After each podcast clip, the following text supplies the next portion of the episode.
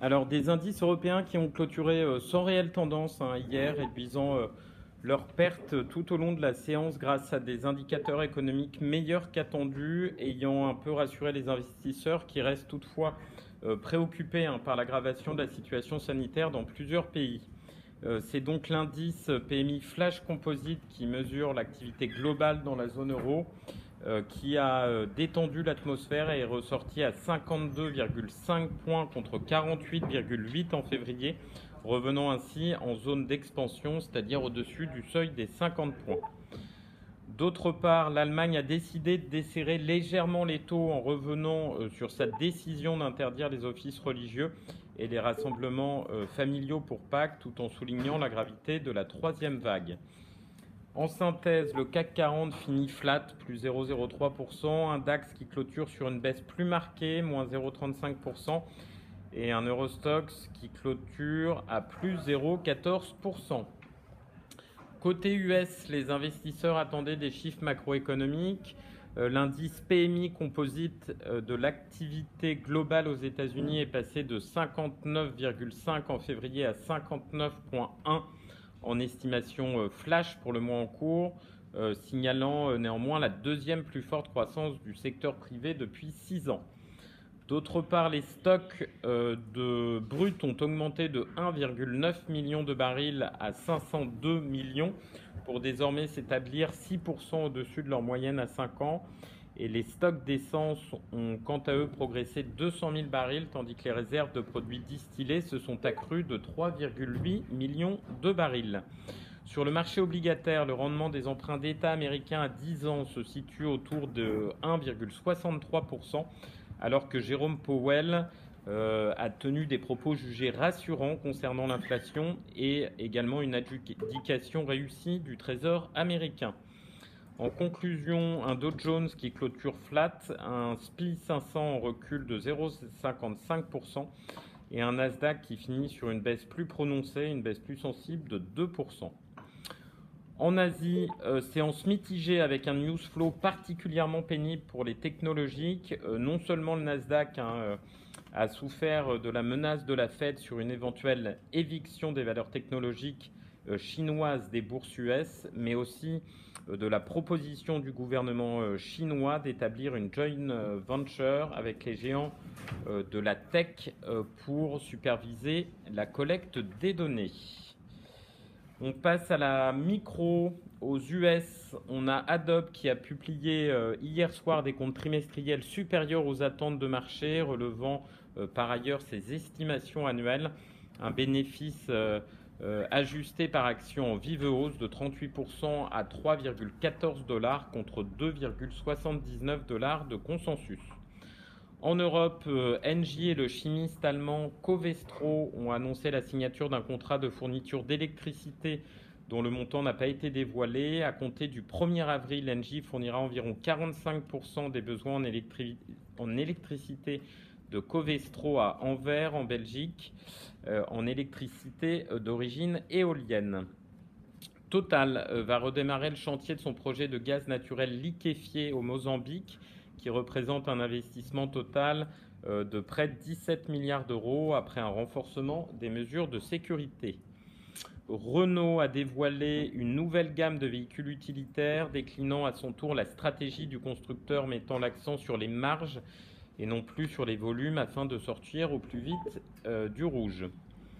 Sodexo a annoncé avoir remporté un nouveau contrat de restauration portant sur les hôpitaux du groupe de santé américain Penn State Health.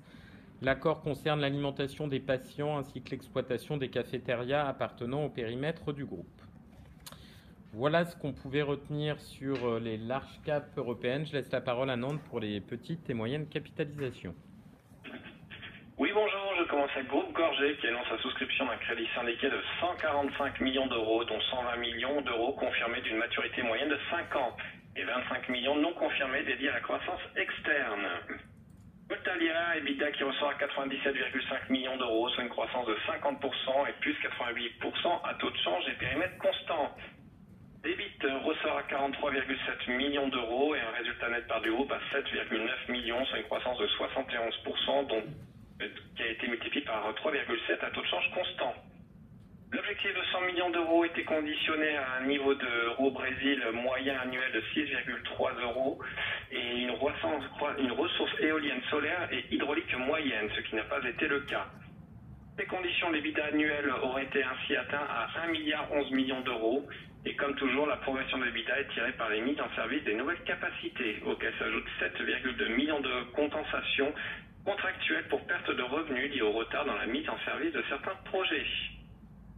Roche-Beaubois, EBITDA qui ressort à 50,2 millions d'euros, c'est une croissance de 9,4%. Le résultat net part du groupe s'établit à 10 millions d'euros, c'est une croissance de 7,2%. C'est une très bonne publication pour Roche-Beaubois qui, malgré un environnement perturbé et un contexte de taux de change compliqué, a réussi à maintenir une marge brute à 59%. Le groupe dégage au S2 une marge débite de 10,9% et les mesures prises au S1 ont été également appliquées en novembre. NextEdge, l'actif net réévalué ressort à 219,7 millions d'euros, soit moins 7,2% sur 3 mois et moins 15,7% sur un an. Par action, l'ANR s'établit à 103,85 euros, soit moins 7% sur 3 mois et moins 15,3% sur un an.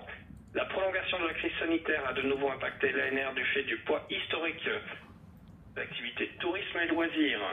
Sur un an, leur valorisation a baissé de 40,6% quand le reste du portefeuille progressait de 8,6%. C'est tout pour moi ce matin.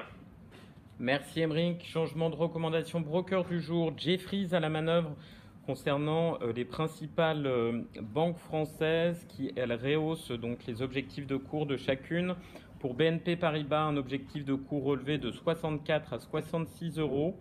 Pour Société Générale, euh, de 27 à 30 euros. Et enfin, pour Crédit Agricole, de 13,40 euros à 13,90 euros et Deutsche Bank qui reprend le suivi à l'achat en visant 101 euros sur Vinci. Avant de laisser la parole à Lionel pour l'analyse technique du CAC 40, l'agenda macroéconomique du jour. Aux États-Unis, on attend à 13h30 les demandes hebdomadaires d'allocation euh, chômage et la troisième estimation du PIB euh, du T4 2020. Lionel, c'est à toi. Oui, bonjour. Euh, en préouverture, on est en léger repli sur le CAC euh, vers 5915 environ. Donc on est toujours en train de travailler la moyenne mobile 20 jours haussière. On la teste. Euh, on ne sait pas encore ce stade si elle, est, si elle est préservée pour valider un redémarrage. Donc c'est à l'étude pour le moment, c'est pas suffisamment clair. Si elle était préservée pour avoir un redémarrage à condition de redépasser la moyenne mobile 5 jours baissière, première résistance qui se situe vers 5985.